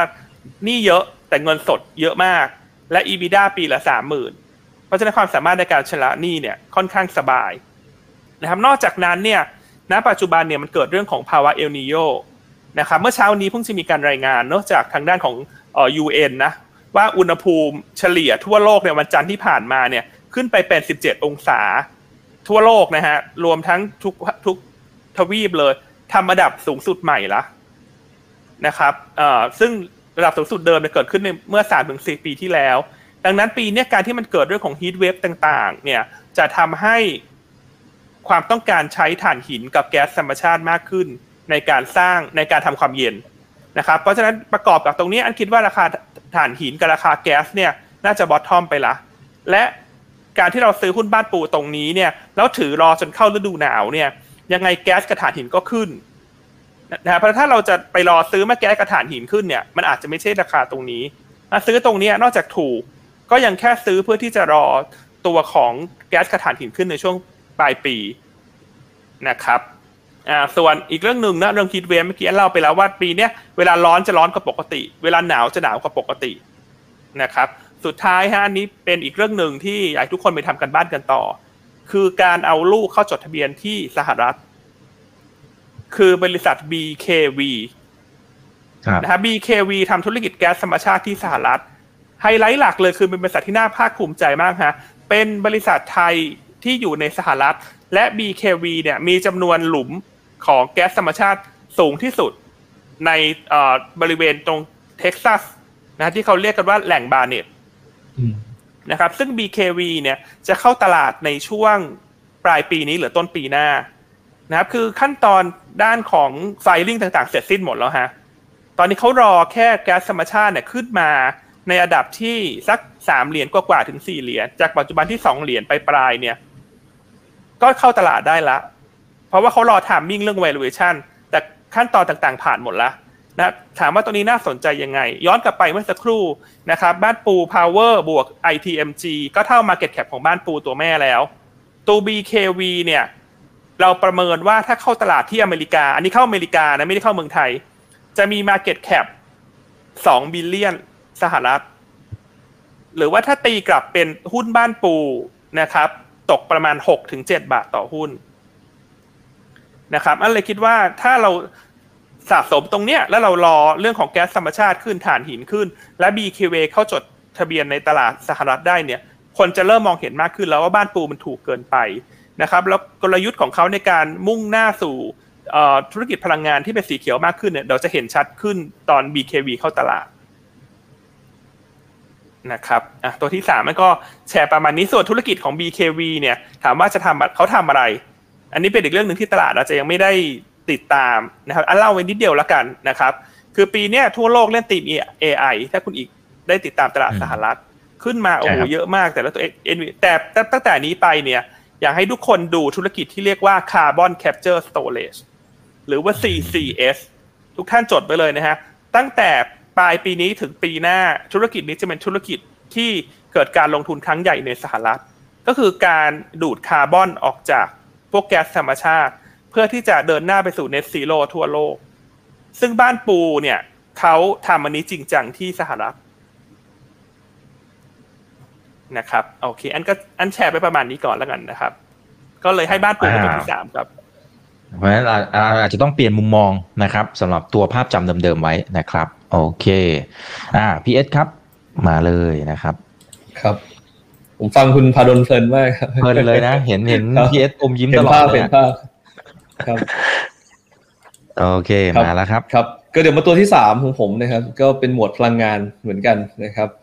ก็คือปตทนะครับต้องบอกว่าโอ้แทบไม่ได้นำปตทมามานานเหมือนกันนะครับ ใช่ เออคือคือต้องบอกแบบนี้ครับว่าอันแรกเนี่ยนะครับ สิ่งที่เราเห็นก็คือปตทเป็นหุ้นบิ๊กแคปขนาดใหญ่บ้านเรานะครับ เดิมทีเคยเป็นตัวไร้ตลาดนะครับ แล้วก็ ดูเหมือนจะถูกมองข้ามนะครับมาต่อเนื่องยาวนานเลยนะครับ ตอนนี้เนยนะครับถ้าอีกไปดูเนี่ยเทรดที่ price to book value 0.8 เท่า ถือว่าต่ำกว่าปกติมากนะครับช่วงก่อนโควิดเนี่ยอยู่ 1.4ถึง1.5 นะครับเห็นว่าปตทเองถ้าไปดูราคาตั้งแต่ปี 2018 เป็นต้นมานะครับที่ตลาดหุ้นไทยเคยพีคเนี่ยก็ไหลลงมาเรื่อยๆครับไหลลงมาเรื่อยๆ แล้วก็เทรดที่ price to value ต่ำลงมาเรื่อยๆถามว่ามันเกิดอะไรขึ้นนะครับคืออันแรกเนี่ยต้องบอกปตทเองโดน หลากหลายเรื่องนะครับเรื่องแรกก็คือเรื่องตัว LNG นะครับที่เราก็เปิดเสรีการนำเข้านะครับทำให้ตัวบริษัทอื่นก็สามารถที่จะนำเข้าได้เหมือนกันนะครับก็ทำให้ตลาดเองก็ไม่แน่ใจว่าเอ๊ะปตทจะสูญเสียรายได้ตรงนี้ไปมากน้อยแค่ไหนนะครับตลาดก็ดีบริชันของตัวปตทลงมานะครับระลอกหนึ่งนะครับซึ่งอีกทราบไหมครับว่าจนถึงตอนนี้เองนะครับบริษัทอื่นก็ยังไม่ได้มีการนำเข้า LNG เลย แต่ปตทโดนดิสคาวมาแล้วนะครับ เพราะว่าการนำเข้า LNG เนี่ยต้องบอกว่ามันมีต้นทุนที่ค่อนข้างสูงนะครับค่อนข้างสูง แล้วตอนนี้ pricing ของ LNG ในตลาดก็สูงนะครับประมาณสัก12 เหรียญนะครับเพราะฉะนั้นการนำเข้าก็อาจจะยังไม่เจออ่อ economy of scale นะครับปตท.ก็ยังคงมีรายได้ตรงนี้อยู่นะครับอยู่พอสมควรเลยแหละนะครับแต่ valuation โดน discount มามากเลยนะครับอีกอันหนึ่งก็คือเรื่องตัวการใช้ท่อแก๊สนะครับหรือที่เราเรียกกันว่า gas pipeline tariff นะครับ อันนี้ก็เดิมทีก็มองว่าปตทเองอาจจะดูได้เปรียบไปหน่อยนะครับ ก็เลยมีการปรับลงมานะครับ ซึ่ง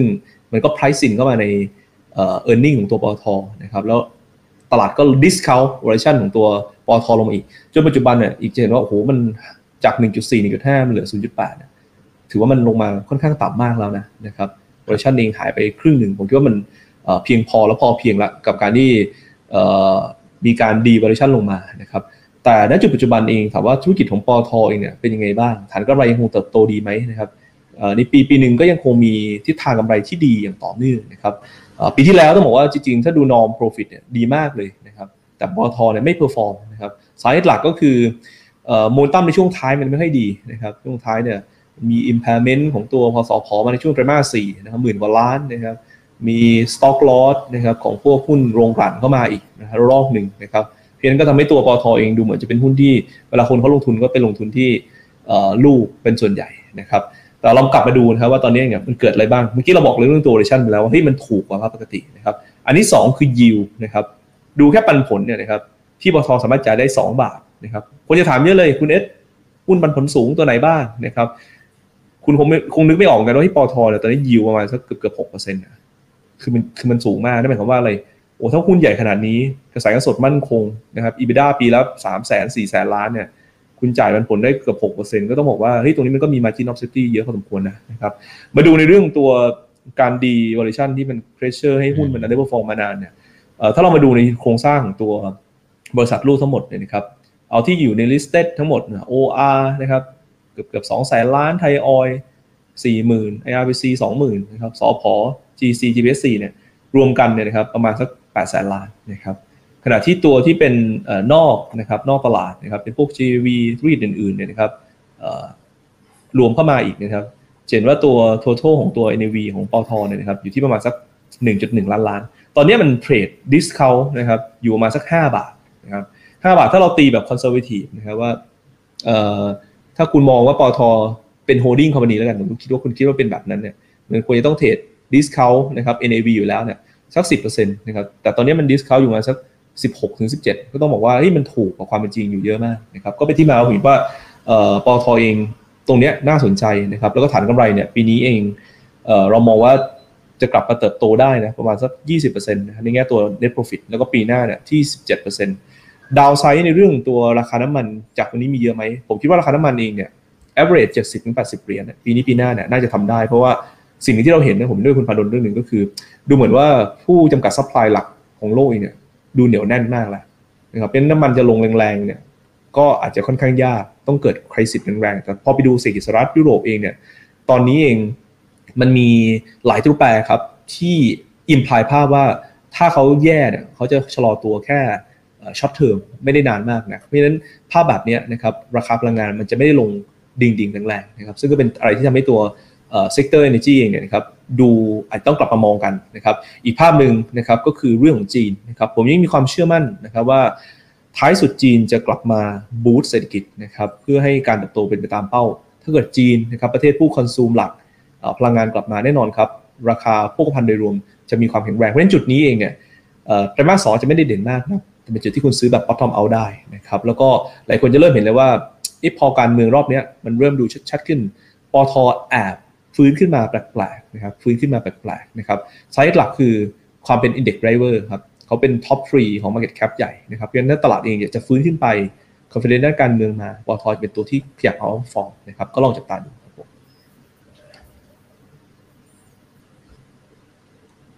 ครับอีกเมื่อกี้เมื่อกี้ค้างครับ เมื่อกี้ของผมค้างนิดนึงครับ ของทั้งสองท่านได้ยินไหมฮะ อันได้ยินปกตินะครับ โอเค โอเคคโอรับเคครับ ผมผมก็ผมผมนึกว่าไปซะก็ผมหายไปอ่ครับผมครับครับ อ่า โอเคนะครับ ก็งั้นเดี๋ยวทบทวนหน่อยนะครับ PS อมตะฮาน่าปตทนะครับ ส่วนทางฝั่งของพี่อั้นนะครับ Advance CVO บ้านปูนะครับ โอเค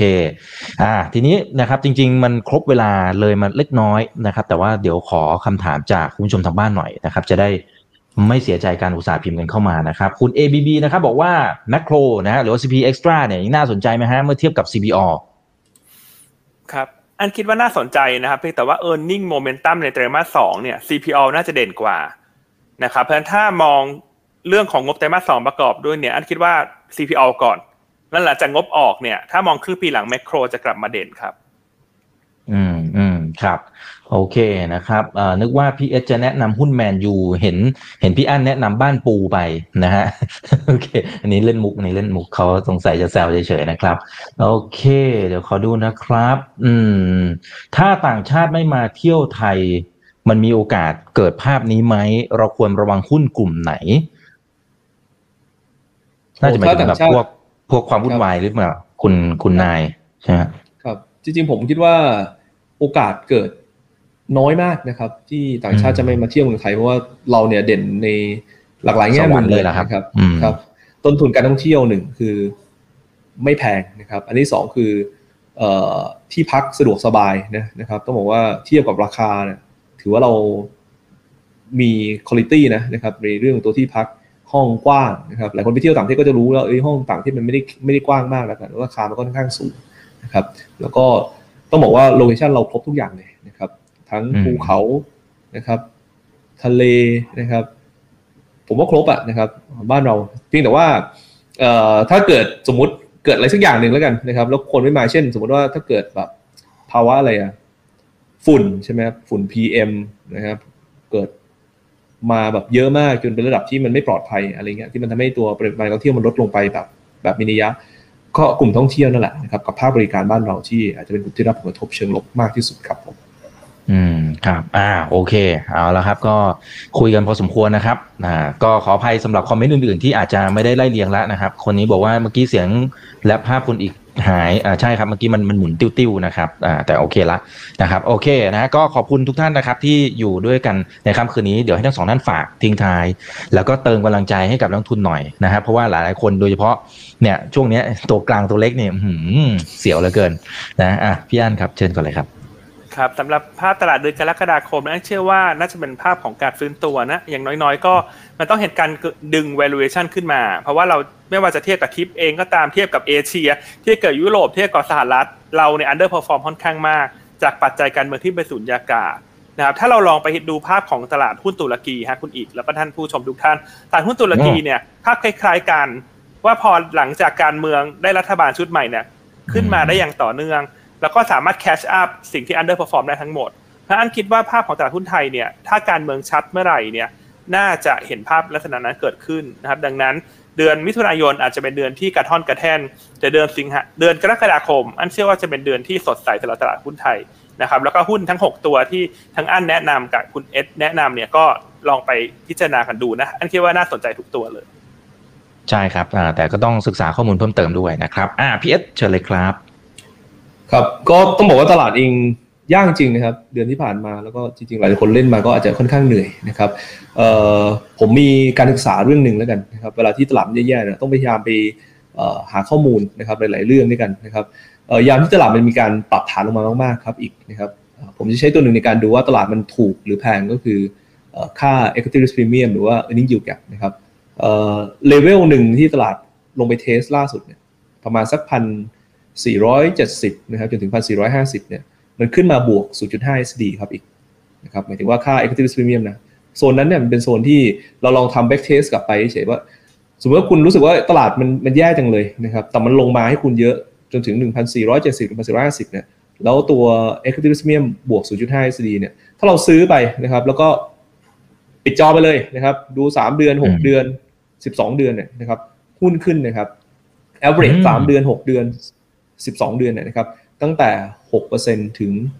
17%ด้วยโอกาสที่จะให้รีเทิร์นเป็นบวกนะครับเกือบเกือบ90%นะครับนั่นหมายความว่ายิ่งตลาดลงมา มันยิ่งสร้างโอกาสที่เราจะมีผลตอบแทนระยะกลางระยะยาวที่ดีขึ้นนะครับ แต่ถ้าแย่กว่านั้นนะครับผมไม่ไม่ได้บอกว่าตลาดจะลงไปนะ ถ้าแย่กว่านั้นนะครับผมลองไปเทสดูนะครับบางครั้งเนี่ยประเด็นที่เป็นความเสี่ยงแรงๆนะครับในเพราะที่ไม่ได้เป็นคริสิตอะไรมากเนี่ยตลาดเคยพักแรงๆไว้ที่ประมาณสักบวกหนึ่ง SD เหมือนกัน ของค่า equity premium ซึ่งถ้าเป็น imply ตลาดหุ้นไทยตอนนี้ตรงไหนก็แถวพันสามร้อยเจ็ดสิบถึงพันสามร้อยหกสิบโดยประมาณนะครับตรงนั้นน่ะถ้าคุณซื้อนะครับสิบครั้งหลังสุดนะครับเซตให้ผลตอบแทนเป็นบวกร้อยเปอร์เซ็นต์นะครับ average return ในช่วงหนึ่งปีคือสามสิบเปอร์เซ็นต์นะครับอันนี้ก็เลยบอกว่าเป็นไอเดียว่า